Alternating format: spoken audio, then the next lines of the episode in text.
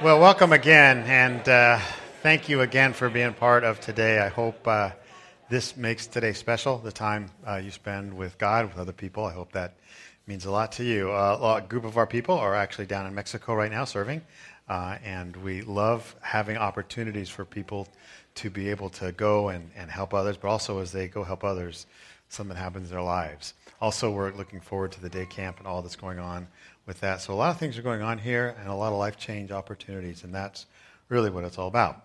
Hey, this morning I want to spend a few minutes talking about getting out of your comfort zone.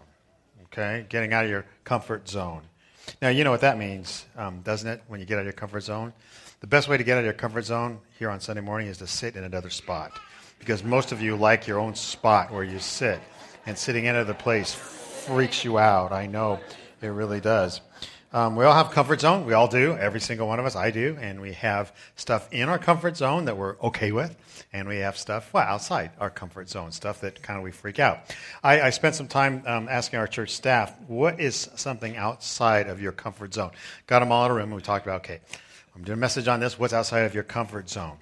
And, and somebody said this, and we're found how many of you are like this: meeting new people meeting new people. Any of you like that? Any of you? Any hands up? Yeah, meeting new people can sometimes be.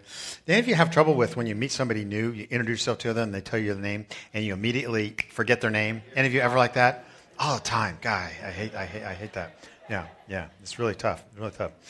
Somebody else said, um, "People violating my personal space." You know, that's when they're way too close to you or something like that. We don't, we don't like that. No, no. That's why when you come and you sit in a place like this, you will kind of sit away from other people. There'll be a space in between because it's too weird to sit too close to somebody else. Someone else said on our staff said um, having to make cocktail party conversations. And I said, well, how many cocktail parties do you go to? You're a pastor. I mean, don't give me that and and and they said, no, no, no, You're, no, it's it's small talk. It's like I get that. Okay, right. Having to make small talk in those kinds of yeah, those are hard. That can sometimes be hard too. And and then Brandon, our, our youth director, said this: his out of his comfort zone is being confronted about something I've done wrong. And I said, so what is it you've been done wrong? I mean, why are you, what what are you waiting for here? Now, now this morning we're going to spend a few minutes looking at two people who are completely opposites, completely opposites. And God yanked them both out of their comfort zones for a collision. They're on a collision course to meet each other. And we're going to kind of see what God does in the whole situation and setting it up and how God worked in them and worked through them and worked with them. And maybe something will kind of rub off and stick on you and on me as we go as we go through this. But let's take a second and pray, okay? God, open up our hearts now to um, hear what you have to say to us and give me the right words for it. In Jesus' name, amen. We're in a series that we are calling Unstoppable, and we're calling it Unstoppable because that's what this movement that God started is. It's unstoppable, this thing called the church. Can't stop it. Jesus said the gates of hell can't even stop it. It's going to grow and grow and grow. And for 2,000 years, it has been changing lives and people all over, all over the world. And as God moves through Jesus and spreads and moves, it gives new life and it changes hearts and it changes people. You are witnesses to that. You are saying, My life is different because of Jesus Christ and what he's done for me. And what Jesus did was he took a handful of people, handful of people, and he said, I'm going away, but you spread this. You, you do it. And so God took 11 guys who preferred fishing or farming and yank them way out of their comfort zone and change the world. And because of them, our lives are changed as well. Now, in Acts chapter 9, there's a great story, and these are the two guys that we're going to meet. Starts out this way. It says, Now there was a believer in Damascus named Ananias. There you go. Ananias is the first guy. Now we looked at an Ananias. If you were here last week, you, we looked at a guy named Ananias here. Obviously, Ananias is a very popular name like Dustin or Justin or Ananias. I mean, they're all just kind of right there. There's all name your kid that. Um, since that Ananias last week dropped dead, this is a different one. Okay, just to let you know. Okay, different one. That guy's dead. Okay. Who is Ananias? We got not much more than a name. I mean, we just don't have much more than a name. His name is Ananias. It says he was a believer, and that's good. Other translations of the Bible would use the term disciple, that he was a disciple. And that might be even better because believer in this term means I believe, but disciple means not just I believe, but I follow. Not just simply I believe in a name or I believe in a concept. I follow. It's my life. It's part of my life. It's who I am. And it's who I'm, what I'm going to be. And I'm going to grow in my faith. Now there was a believer in Damascus named Ananias. The Lord spoke to him in a vision, calling Ananias. Yes, Lord, he replied. Now God spoke to him, don't know when, you know, don't know how. Maybe it was after work, maybe it was during his lunch break, maybe maybe he was getting ready for bed, but it was very clear and we are supposed to kind of put ourselves in this story, okay? It goes on. It says the Lord said, "Go over to Straight Street to the house of Judas. Now, this is in Damascus. Damascus is and was a major city back then. I mean, kind of like uh, New York or Chicago or LA or San Francisco is. Big city, huge, big metropolitan area there. And Straight Street is actually a major road, kind of like Market Street is in the city. Okay? We're talking big. And if you have an address on Market Street, it means that you are a person of means. Okay, you've got money in order to be able to live on, on Market Street or on Straight Street, prestigious uh, address, you know. And, and he says, go to the house. God says, you know, we need to go to the house of Judas. Different Judas, by the way. That's another popular name, okay? This is not the same guy. He's, he's dead too, okay? So anyway, we go, go to the house of Judas. And, and the next words probably freaked Ananias out. When you get there, ask for a man from Tarsus named Saul He's praying to me right now. And if this were a movie and there was a soundtrack or there was music to it, um, as soon as the name Saul of Tarsus is mentioned, it would go, you know, dun dun dun dun dun dun dun dun, dun you know, because he's like the Darth Vader of that world. All right, he's the guy that no one likes. He's the mean guy. He's the bad guy, and he's our second character. His name is Saul. Saul was wild man. He was powerful. He was ruthless. He was a guy who hated Christians, and he hated everything they stood for. He was trained as a religious person, a, a Pharisee. Um, he was an activist. He was a type A personality. He had drive, he had determination, and he had a lot of built up anger against followers of Christ. A lot of it. The Bible says this Meanwhile, Saul was uttering threats with every breath and was eager to kill the Lord's followers. Every breath, he was uttering threats. Every breath. Have you ever seen that? It's like uttering threats with every breath. Have you ever seen somebody like that? If you ever go up 92, of course you do. You go up 92, and, and, and, and you're getting towards the top, and you know the two lanes go into one lane. You know that. And there's a truck in the right lane, and you're back there. And so what do you have to do? You don't want to follow the truck all the way down, and so you speed up. You know, you, you go in, and you now you get into the left lane, and and and of course there's always somebody flying up behind you. You know, a BMW. It's always a BMW. Sorry, you BMW drivers. It's always a BMW that's flying up, you know, really fast, and, and, and you pull over, and, and they get behind you, and now they're stuck behind you. They can't go behind the truck, and they can't go behind you. And all of a sudden, you look in your, and they flash their lights, and you look in your rearview mirror, and they are doing what? They're uttering threats with every breath. Okay, that's, that's. And what's really, really cool is now all of a sudden it merges and they're still behind you, and you're driving a minivan, and a BMW has to follow a minivan all the way down. I love that. And they follow me all the way down, and they utter threats with every breath. it's really good. Meanwhile, Saul was uttering threats with every breath, was eager to kill the Lord's followers. Eager to kill. I mean, eager. Not just had to kill, eager.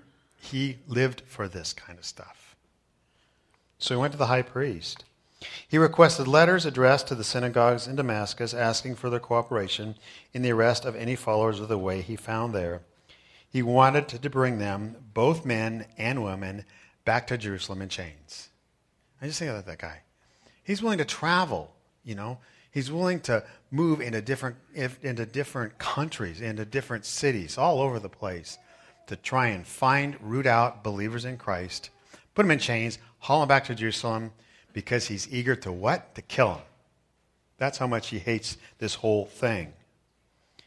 So he's now Saul the bounty hunter. He really thinks he can destroy this movement single handedly. and he is going to try as hard as he can to do it. Jesus may have started it a few years before. He's going to finish it. He's going to end it. He's going to eradicate Christianity off, off the earth. He's going to snuff out this movement. He, by the way, is the man responsible for all the religious persecution going on in Jerusalem. So much so that the disciples, the believers, had to run. They scattered. Some went to Damascus, and he said, That's not far enough. I can still find you there. So Saul has got warrants and extradition papers, and he's going to haul him back for that. Now, we have two very different characters, don't we? You have Saul, crazy guy, you know. He is completely focused on getting rid of Christians. And then you have Ananias home in his room. Here we go. Saul's got warrants. He's coming back, hauling back for trial. Says this as he near Damascus on his journey. This is Saul. Suddenly, a light from heaven flashed around him. Now, so strong is this light from heaven, it knocks him to the ground. Bam! You know, slams him down. It says he fell to the ground and heard a voice saying to him, Saul, Saul, why are you persecuting me? Now, the light would freak me out. Voice would freak me out. And then if it started calling my name, it would really freak me out. Saul asks, Who, who are you, Lord? Now, these next words, by the way, will destroy him. He hates Jesus. He hates everything Jesus stands for. Who are you, Lord? Who are you? I'm Jesus, the one you're persecuting. Can you imagine the devastation all of a sudden that's going on in his life? See how these words destroy him?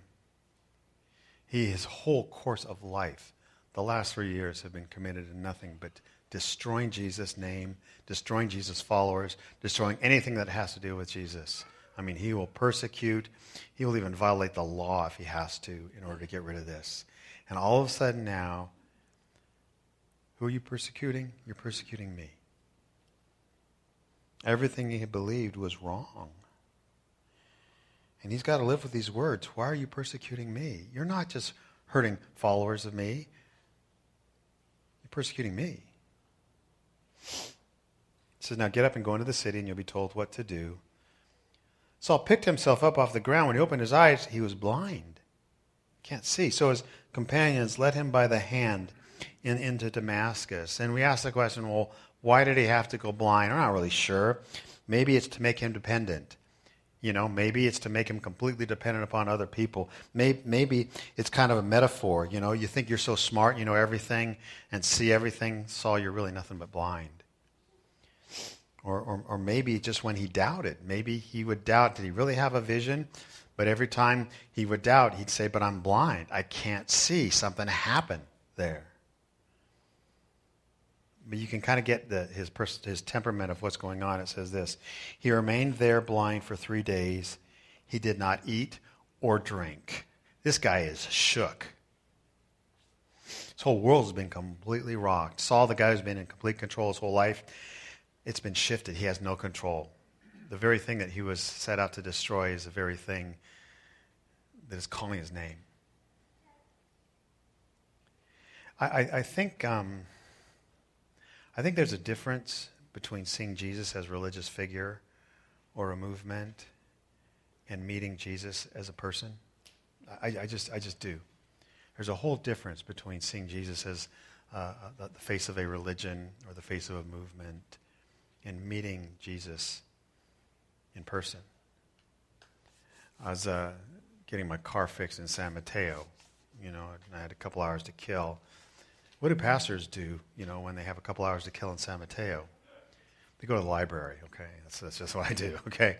I went to the library and, and I was doing some work there, and um, I um, wanted to look through kind of the religious section of the San Mateo library and book after book on the search for the historical Jesus. And um, people will sometimes say, Isn't it great they have all these books on Jesus? No, it's not. These are people who are writing because they have said, This is the Jesus myth, or this is who people thought Jesus was.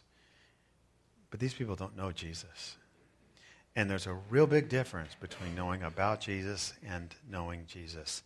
The living true God who's alive today And if you know Jesus, you know the difference. You just simply know. You know him. And if you don't know him, ask somebody who does. What is this thing that you know? Because you might know the facts, and that's cool. You need to know maybe some of the facts. But there is a personal experience with the living God through Jesus Christ that touches lives. And that's what we do, what we, what we, we do. All of a sudden, Saul met Jesus not as a name, as a person. Boom. Now, we've left poor Ananias alone. Um,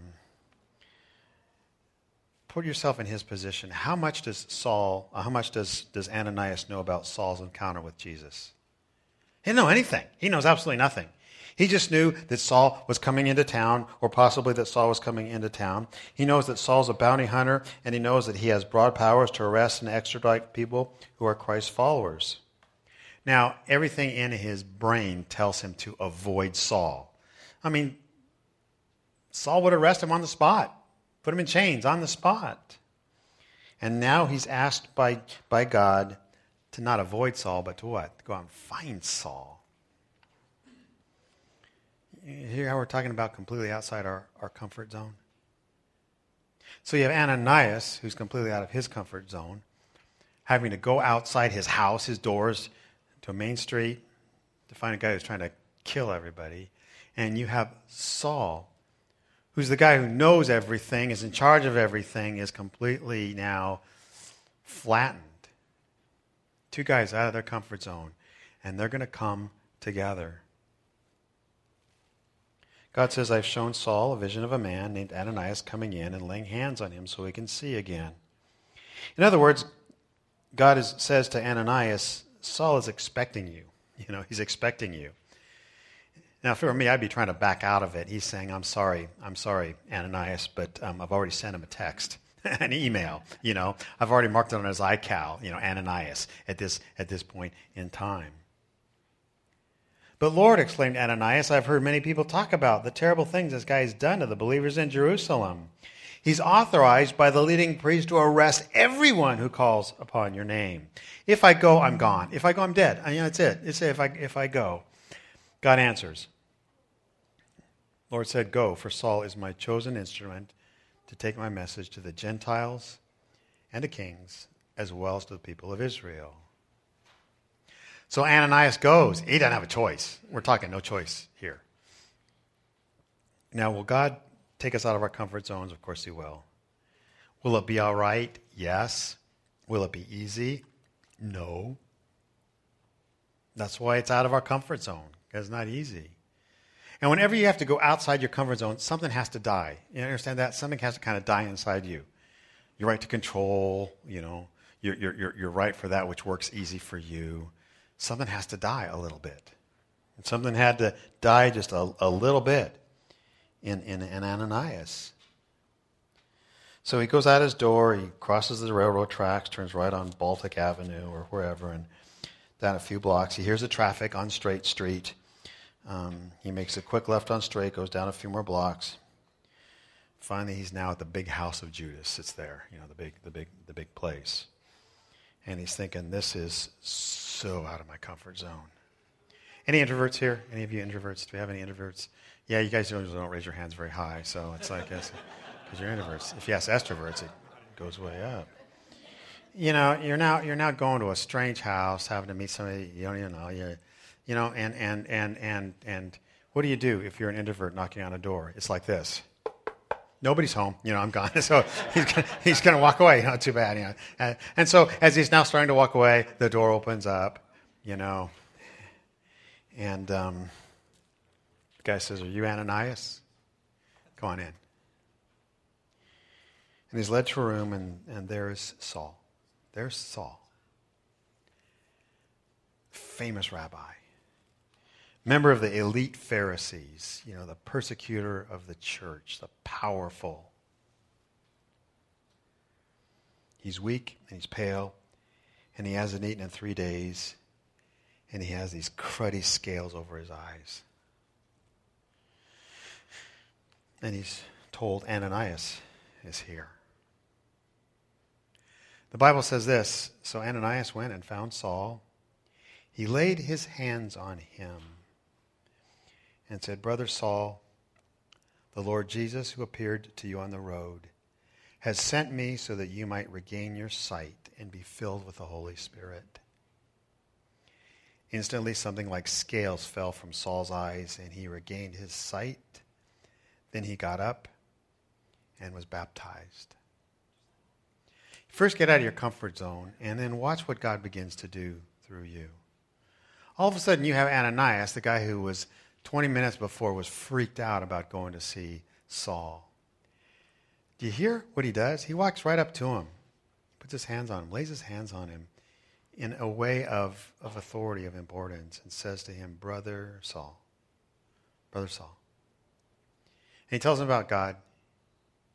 And it seems like whenever you begin to step out of your comfort zone for God, God then begins to take over. God really doesn't take over until you, you do that.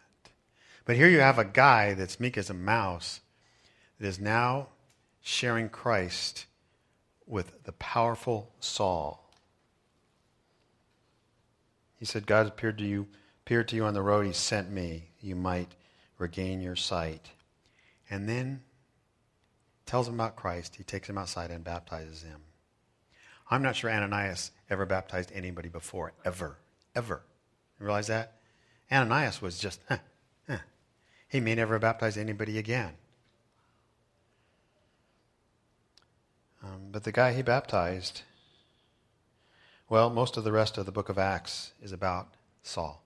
He changed his name to Paul because Paul's just a better name. But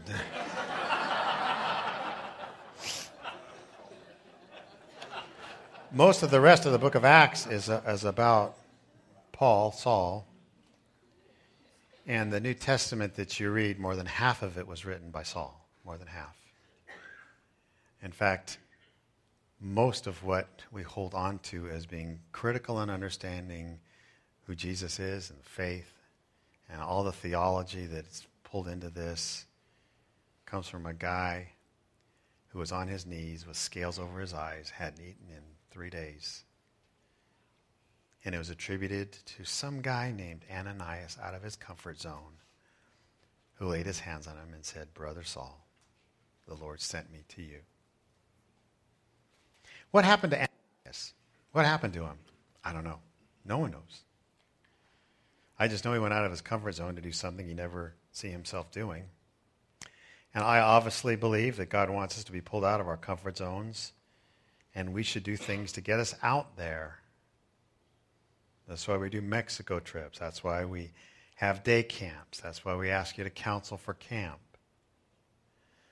Now, something has to change in me to give me that kind of heart. A couple things, a couple fill in the blanks. Those of you that haven't been able to fill in the blank for the last couple weeks, you're freaking out. I know that, so here we go. Okay, first of all, let God speak to you.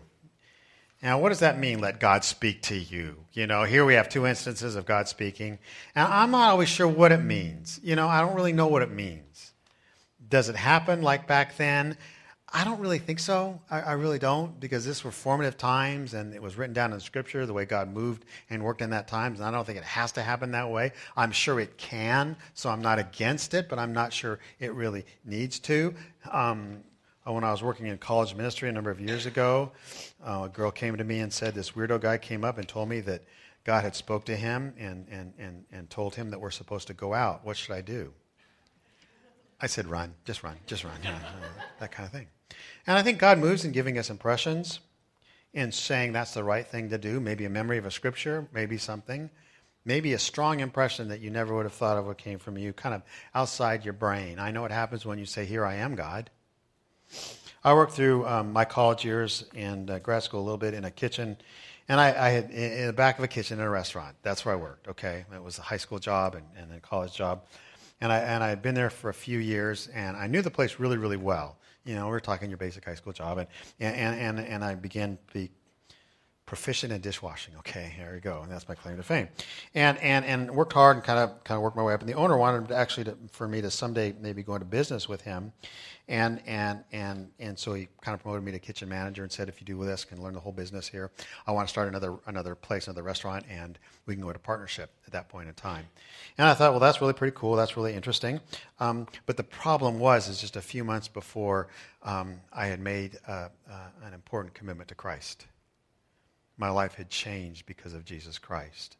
And I committed my life to him, not knowing what that would mean, not knowing what that would entail, knowing that if I, if I end up be in the back of a kitchen for the rest of my life, that's okay because I'm just going to now do it for Christ. And God can use me back there like He can use me anywhere. However, I, I realized for me personally that if, if I really wanted to be of service to God, I need to get a little bit more training, a little more education. And by then I was too far along in my college, my college major that I couldn't just jump into another Bible college. So I knew I had to do some graduate school work. And so I, I had to go tell him, I'm sorry, I can't commit to this because I, after I'm college, I'm going to be probably going to graduate school to seminary for that. And so, so what he did is he hired a manager to take my place. Have you ever had to train your manager? Have you ever had to train your own manager? You had to do that? God, it's a pain. It is a hassle because you know the place better than they do, and they're getting paid more, and you got to tell them what to do, and you got to work it all out. And I could work circles around this, this guy named Gary, work circles, and he was slow, and he didn't pick it up, and he, he enjoyed the managing part, but not the work part. You know, you've had people like that. They enjoy management, but they don't just enjoy the work. And, and what had to happen, and we're talking a kitchen, so we're not talking um, real high end stuff. And, and, and there was a little bit of protocol you had to do in order to, to clean up, to get out of there. And, and, you know, I had to go to work after school every day, and then afterwards I'd come home like at 10, 10.30 at night. And if you could clean up the kitchen really well with mop the floors, wipe the place down, sanitize keep it clean, all the dishes put away, all, everything that has to happen in a kitchen, you get home by 10, 10.30, you can do your homework, and then hopefully, you know, get up and, and have a, a normal day the next day the, be- the best you could. And so I'm doing my part and I'm working to try and, and get out of there. And he's not doing his part, just kind of leaning there, you know, drinking some iced tea. I remember that clearly. And, and I remember I was still close enough to the owner. I could probably get this guy fired. I could probably get this guy fired. And I, and I remember this vividly, this night vividly. I was just bugged. You know, mad, I was angry. You know, I was frustrated, angry. He's getting paid more than me. I know much more about this place than him. I can work circles around this whole guy. And we were closing down. We're doing all this checklist of stuff. And we had these three tiered carts, stainless steel three tiered carts. If you've worked in a restaurant, you know what they're all about. They're for bussing tables. And we have to do is by the end of the day, we had about a dozen of them, and they all have to be wiped down, clean, spotless. That's what you have to do. You have to spray them and wipe them all down. And, and, I, and, I, and I remember I was, I was wiping down carts. I was doing carts, wiping down. And he was standing over there, you know, kind of not doing much at all. And I remember feeling such anger for this guy, such madness. I'm wiping down the carts. And, and I remember, remember I had made a, a, um, a commitment to Christ to live for him just a few months before. And I said, you know, God, I am so mad at this guy. So mad at this guy. But I don't know what else to do. And I remember it wasn't an audible voice. But it wasn't me. It was something that just simply said, Why don't you love him? And I remember speaking back, not out loud, but I remember saying, um, I can't. And I said, God, um, if I'm supposed to love him, you have to give it to me. You have to give it to me because I don't have it. It's hard to describe this. All of a sudden, I felt this incredible love form in me. Honestly, I, I, it happened to me then. It's never happened to me since. Not loving people, by the way, but I mean, you know. that's right. I, I felt all this love form in me. Who this guy was. He had three little kids. He's trying to support his family. He's trying to make a living working in a kitchen incredible sense of compassion, love, and care. And I committed to make this guy a success. By the way, that has never happened since. Never happened since. Um, I read the Bible and I feel the presence of God, the closeness of God, the reality of God being close to me. I've never had that kind of a experience again. I'm not sure God ever needs to give it to me again. And if He does, fine. If He doesn't, that's okay too, because the words of the Bible tell me now and give me guidance and help me.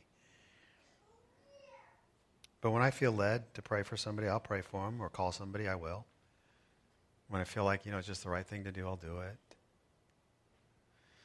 So be open to, to, the, to the voice of God.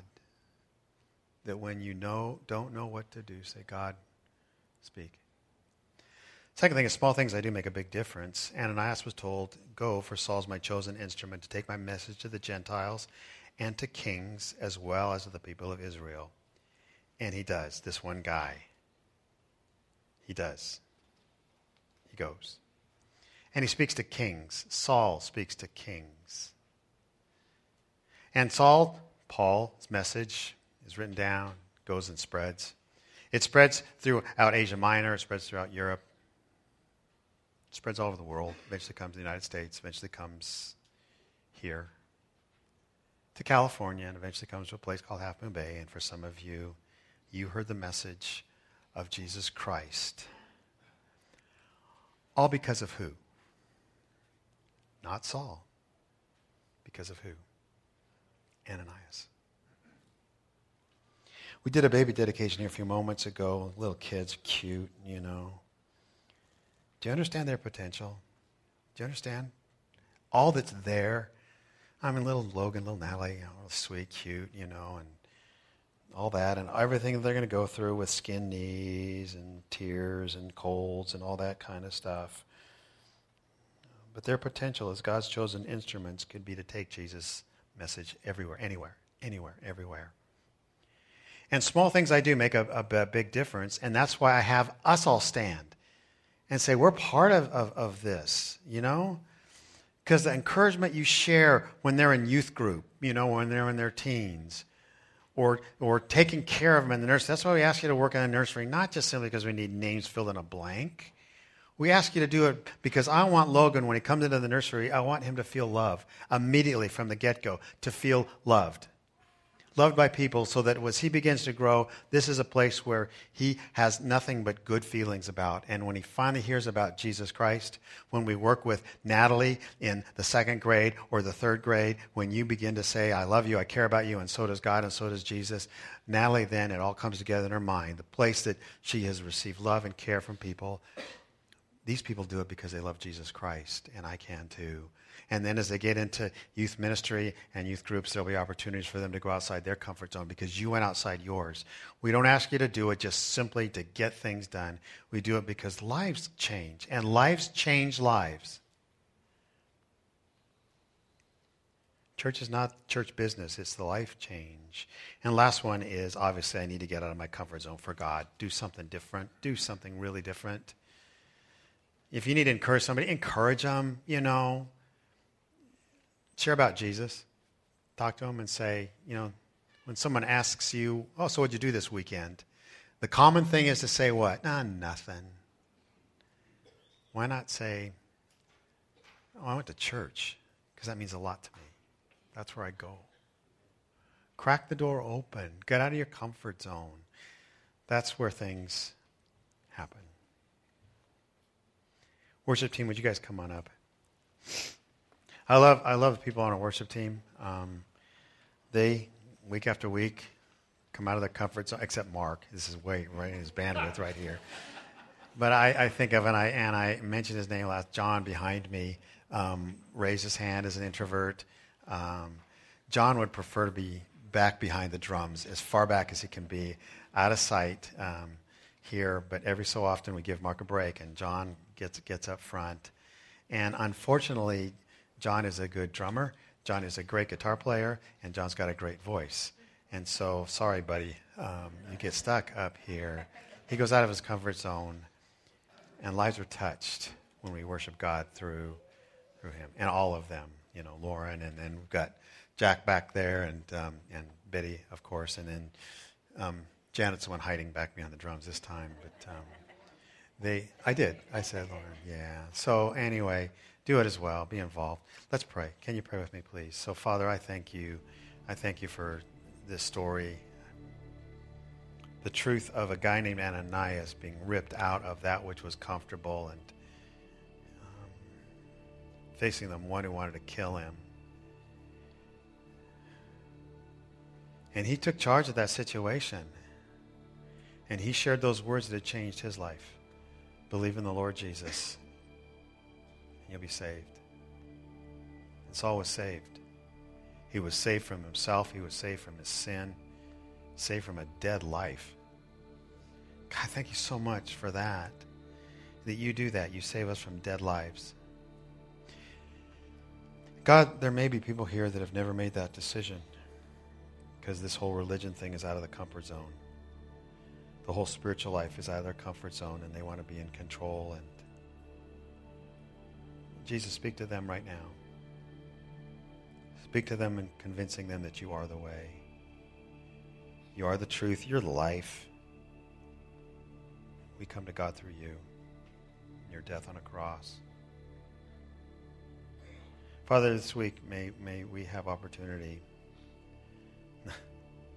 not have, may we see the opportunities you give to go outside our comfort zone, to serve, to love, to care, to share. Thank you, Jesus, for what you're going to do. In your name we pray. Amen. Man, hey, you guys, God bless you. Thank you for coming, being a part of today. I'm going to invite you to stand. We're going to finish with a final song and have an incredible day. Sun's out. Enjoy it. So God bless you guys. Love you.